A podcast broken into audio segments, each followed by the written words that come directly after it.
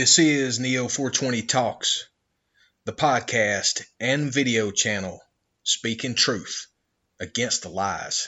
I want you to turn with me to the Song of Solomon. The Song of Solomon. Now, that comes right after Ecclesiastes, if you're turning in your Bible, and just before Isaiah. It's a short book of only eight short chapters, but one of the most thrilling and one of the most interesting books in all the Bible. But this book is very explicit. It's the, a thrilling and wonderful story of love, of married love, and the intimacies of married love.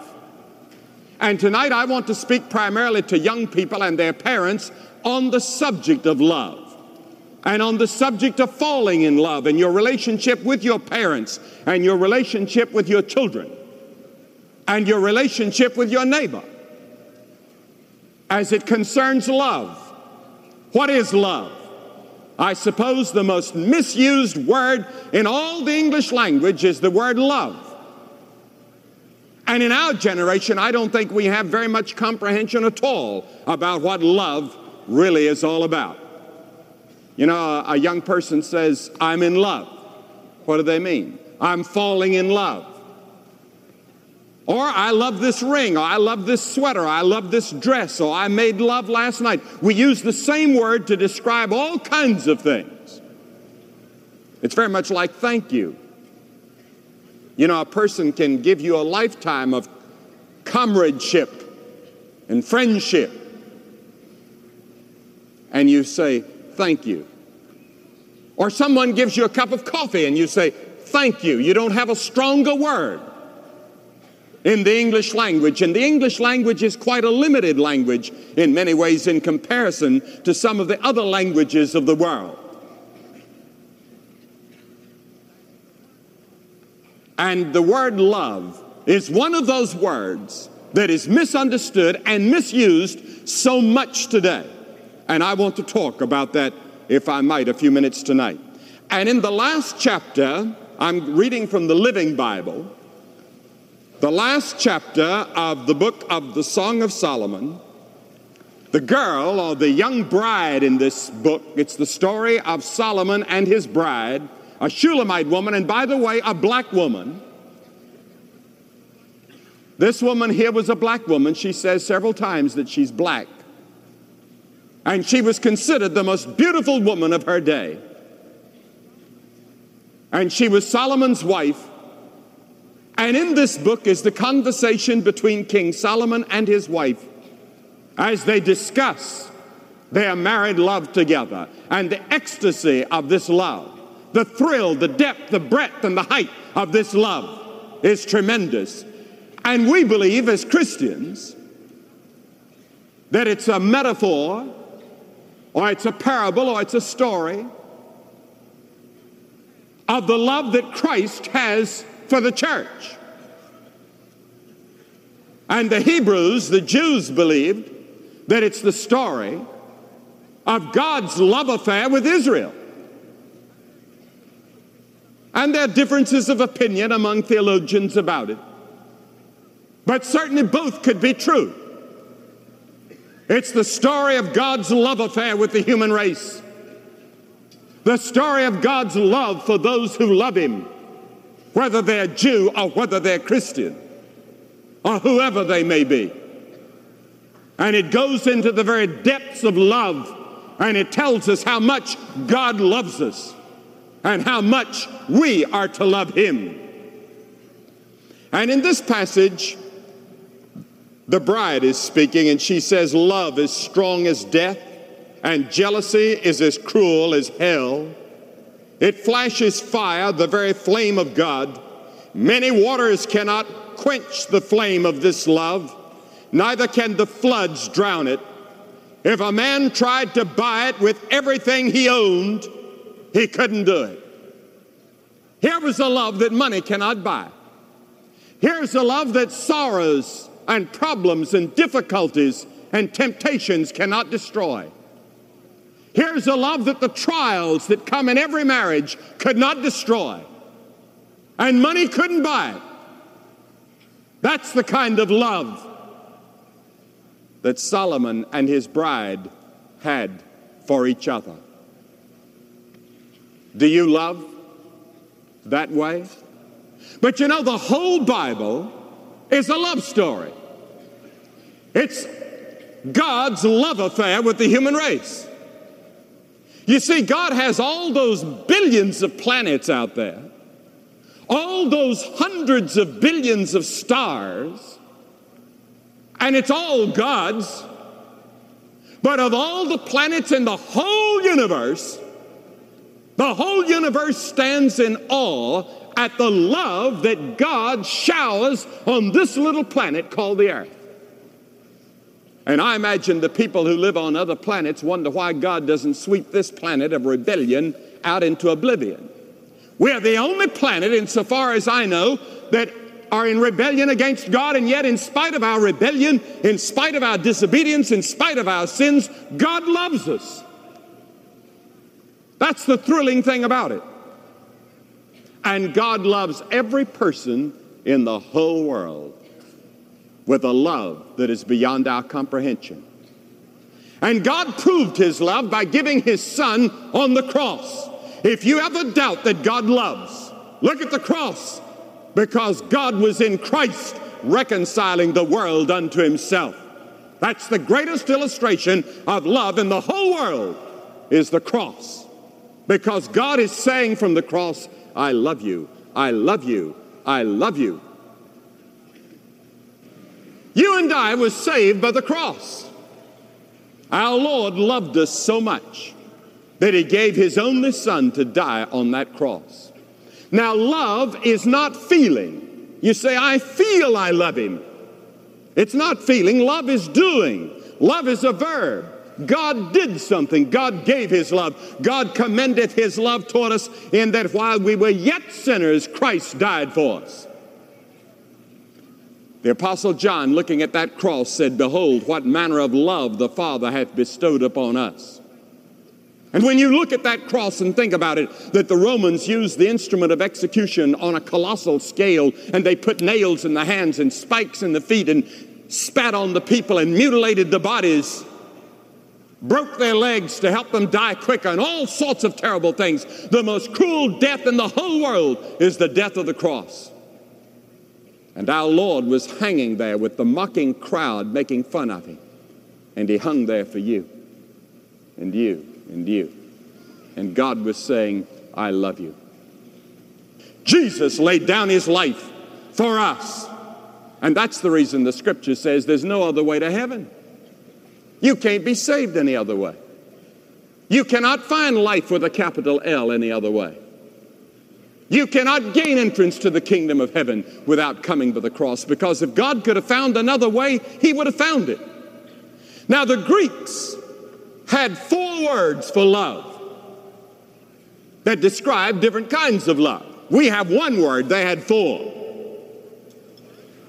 One was a word called storge, which carries with it the idea of affection. And I'm going to limit that. It covers many areas, but I'm going to limit it tonight to just family love. Because storge involves the family. And I want to ask you, young people, tonight what is your relationship to your parents? Is there communication between you and your parents? Now, the Bible teaches that young people and children and young adults in the home are to obey the parents in the Lord. And even when you get older, you don't have to obey your parents after you have gone away from home and you're 21 or 22. If you don't have to obey them in everything, but you're always, as long as you live, you are to honor your parents. You're to honor your parents even when you're up in years. And then when they get old, you're to take care of your parents. You don't hand them over to the state and get rid of them. You know, we have, we have everything turned around in America from the rest of the world. If you go out to China, you go to Japan and places like that, they honor old age. They look forward to the day when they can take care of their elderly parents. We try to get rid of them. It's a part of our selfishness. It's a part of one of our sins We are to love our parents. We are to obey our parents. We are to honor our parents. And in time, we're to take care of them.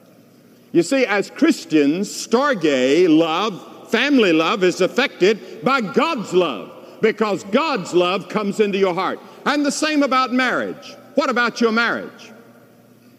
Your future marriage, I mean. You know, I took, uh, as I said once, I took my little, my, I have three daughters. They're all three married. And when they were little, I took them uh, down the mountain and we came to a little place. And I said, Do you girls ever think about the fact that someday you'll get married? And they laughed. They were 10 or 11 years of age, 12.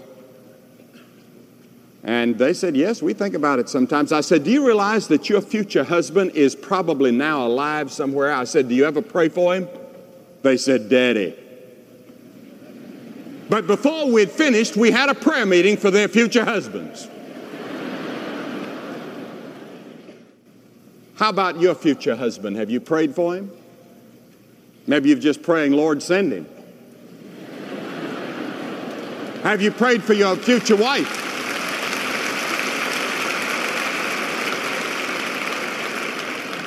You heard about the girl that uh, went to the palm reader to see if she could find any answer to a problem about not getting a husband, and he said, You'll be proposed to three times this next year.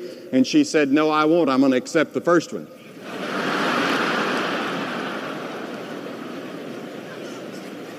but it's not just anybody. And it's not just the first one, because you see, marriage is a lifelong commitment. And that's why it's so important not to be impulsive about it.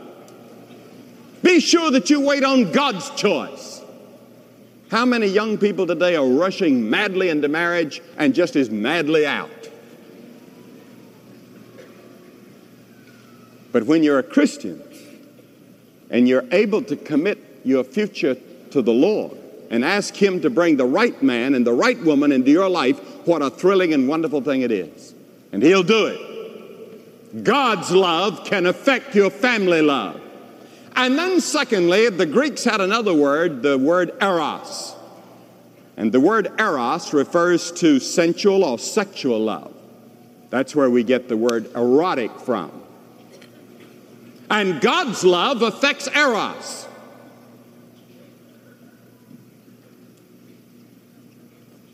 Do you have courage to listen to what the Bible says about Eros? Do you want to hear it? The standards set forth in this Bible are not the same as the standards we now have in America. They're different standards. And you've got to decide which one you're going to accept. And I'm not going to water it down. I'm going to tell it to you like the Bible tells it. The Bible says that immorality is sin. But the Bible also indicates that sex is not a sin. It's the wrong use of sex that's sin. Many ancient and many modern writers have held the idea that the body is evil. George Bernard Shaw once wrote about the tyranny of the flesh. Plato thought that the body was evil. But the body is not evil. The Bible teaches that your body is sacred. The Bible teaches that for the Christian, that it's the temple of the Holy Spirit. And that includes your sex as well as every other part of your life. Now, there's a distinction in the New Testament. You'll have to watch out. You'll find it, by the way, in this little book we want to send you The World, the Flesh, and the Devil. There's a difference between the flesh and the body in the Scriptures. But a wrong view of the body was responsible, in my judgment, for the suppression of discussions of sex and sex in the last century that I think caused a great deal of harm. I think there's something good about what we've seen, but we've gone too far in our openness about this subject. It ought to be discussed, it ought to be preached about, and the Word of God should be proclaimed on this subject because all the way through the Scriptures we have the teachings of God on the subject of sex. The Scripture says that Adam knew his wife and they became one flesh. That word "knew" carries with it the idea of sex. Now, why did God give sex? The Bible is clear about that. First, for the propagation of the human race. We're all here because of sex. Second, the climax and enjoyment of married love. Notice married love. God has put a fence around marriage and says, Thou shalt not commit immorality. And then, thirdly, to express unity. The unity of the man and the wife, they become one flesh, and it becomes a type of Christ in the church, and it becomes very sacred. But when sin entered the Garden of Eden, sex, which was supposed to be sacred, became perverted, and lust came in. So that today, something that was supposed to be sacred and wonderful and glorious has been perverted into lust and has become sin. Now, why does God say, Thou shalt not commit immorality? To protect your future marriage. Secondly, to protect your body. You say, Well, my body doesn't need protecting. Don't think it doesn't. VD is sweeping the country. Illegitimacy has doubled in the last two or three years in spite of all the pills and in spite of all the advance in medicine. It's getting worse instead of better. Thirdly, to protect you psychologically.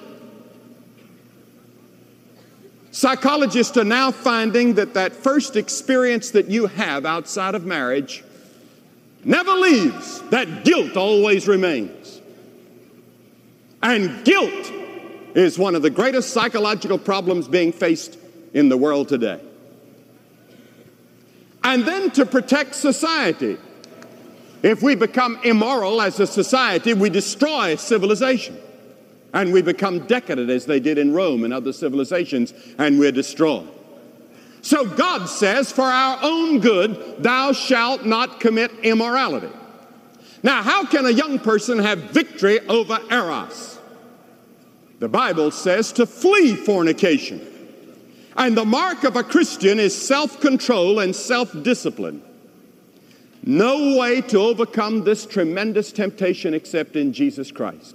Paul wrote to young Timothy and said, Keep thyself pure. You cannot live pure in 1973 or 1974 apart from Jesus Christ.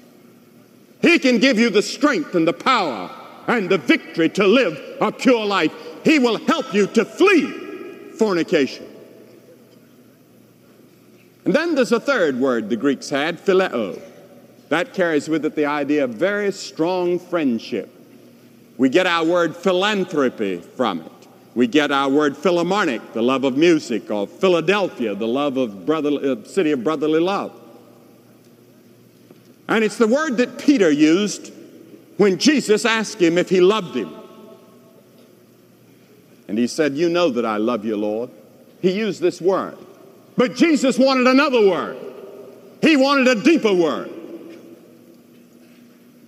You have friends. And if you have five close friends in your lifetime, you are a very fortunate person. God called Abraham a friend of God. Are you a friend of God and a friend of Christ? And what about your friends? This means strong friendship a friendship that endures through thick and thin, that never wavers. Give your life to Christ and He will help you with your friendships.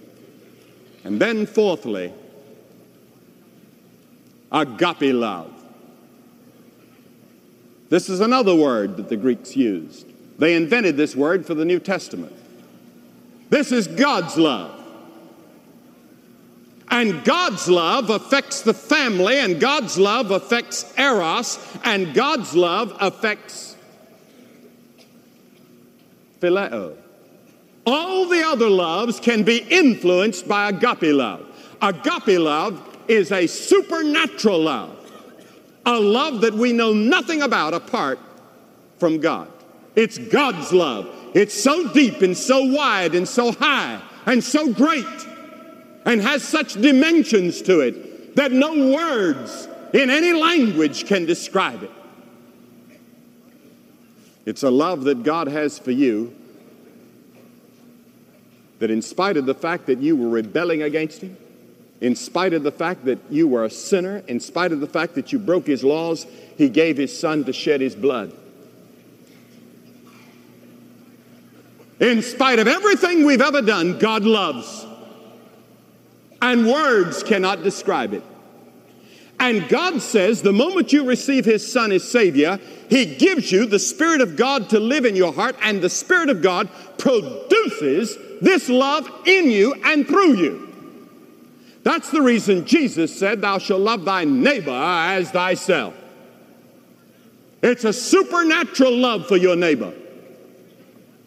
You may not like your neighbor.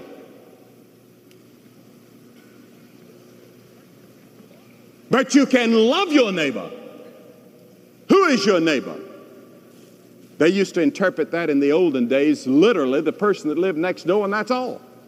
But Jesus told the parable of the Good Samaritan. He told about the priest and the Levi that passed by when this man had been robbed and beaten.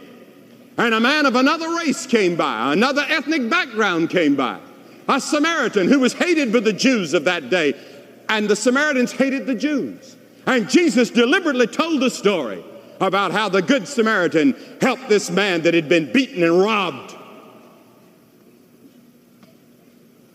We can't do that in the world in which we live without God's love. But God will enable you to love beyond your capacity to love. He will help you to love your wife. He will help you to love your husband. He will help you to love your children. He will help your children to love parents with agape love dominating. By this shall all men know that ye are my disciples, in that ye have agape, God's love for each other.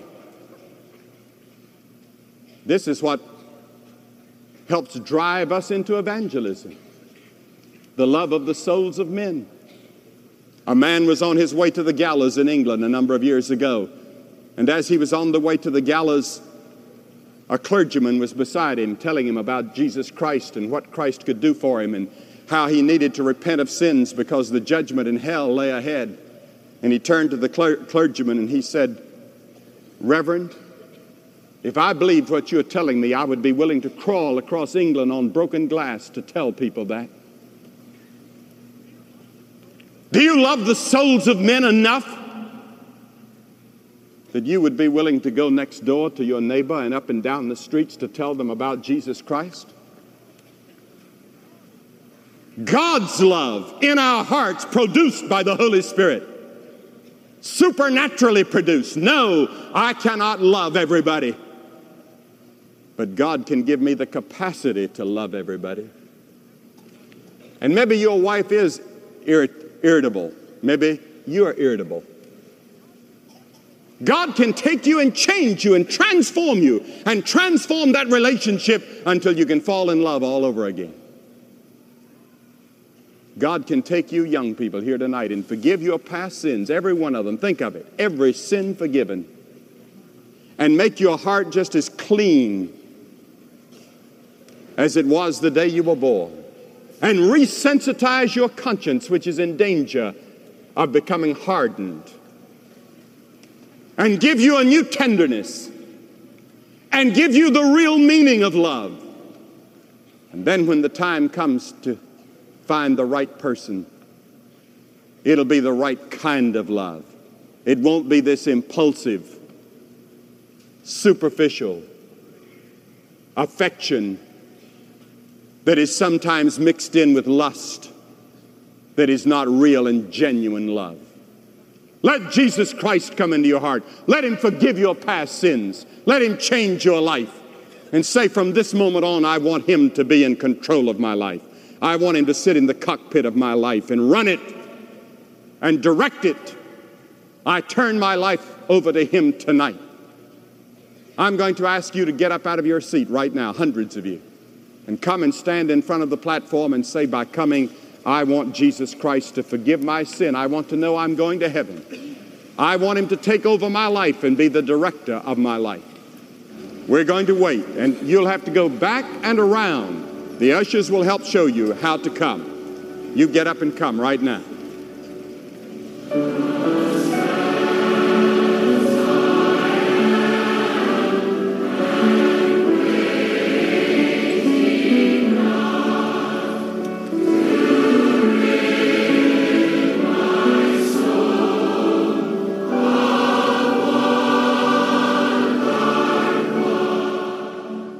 Hundreds are responding to Mr. Graham's invitation to make a public commitment to Jesus Christ, you can make that same commitment right where you are.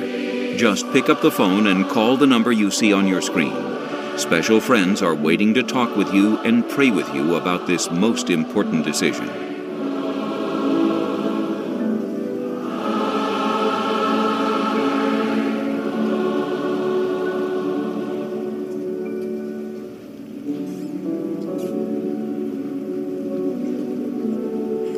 To you that are watching by television, you can see as scores and hundreds of people are coming here in St. Louis, Missouri, to make their commitment to Jesus Christ and to accept God's offer of love and forgiveness and mercy in Jesus Christ. You can make that same commitment where you are. God help you to make that commitment and go to church next Sunday.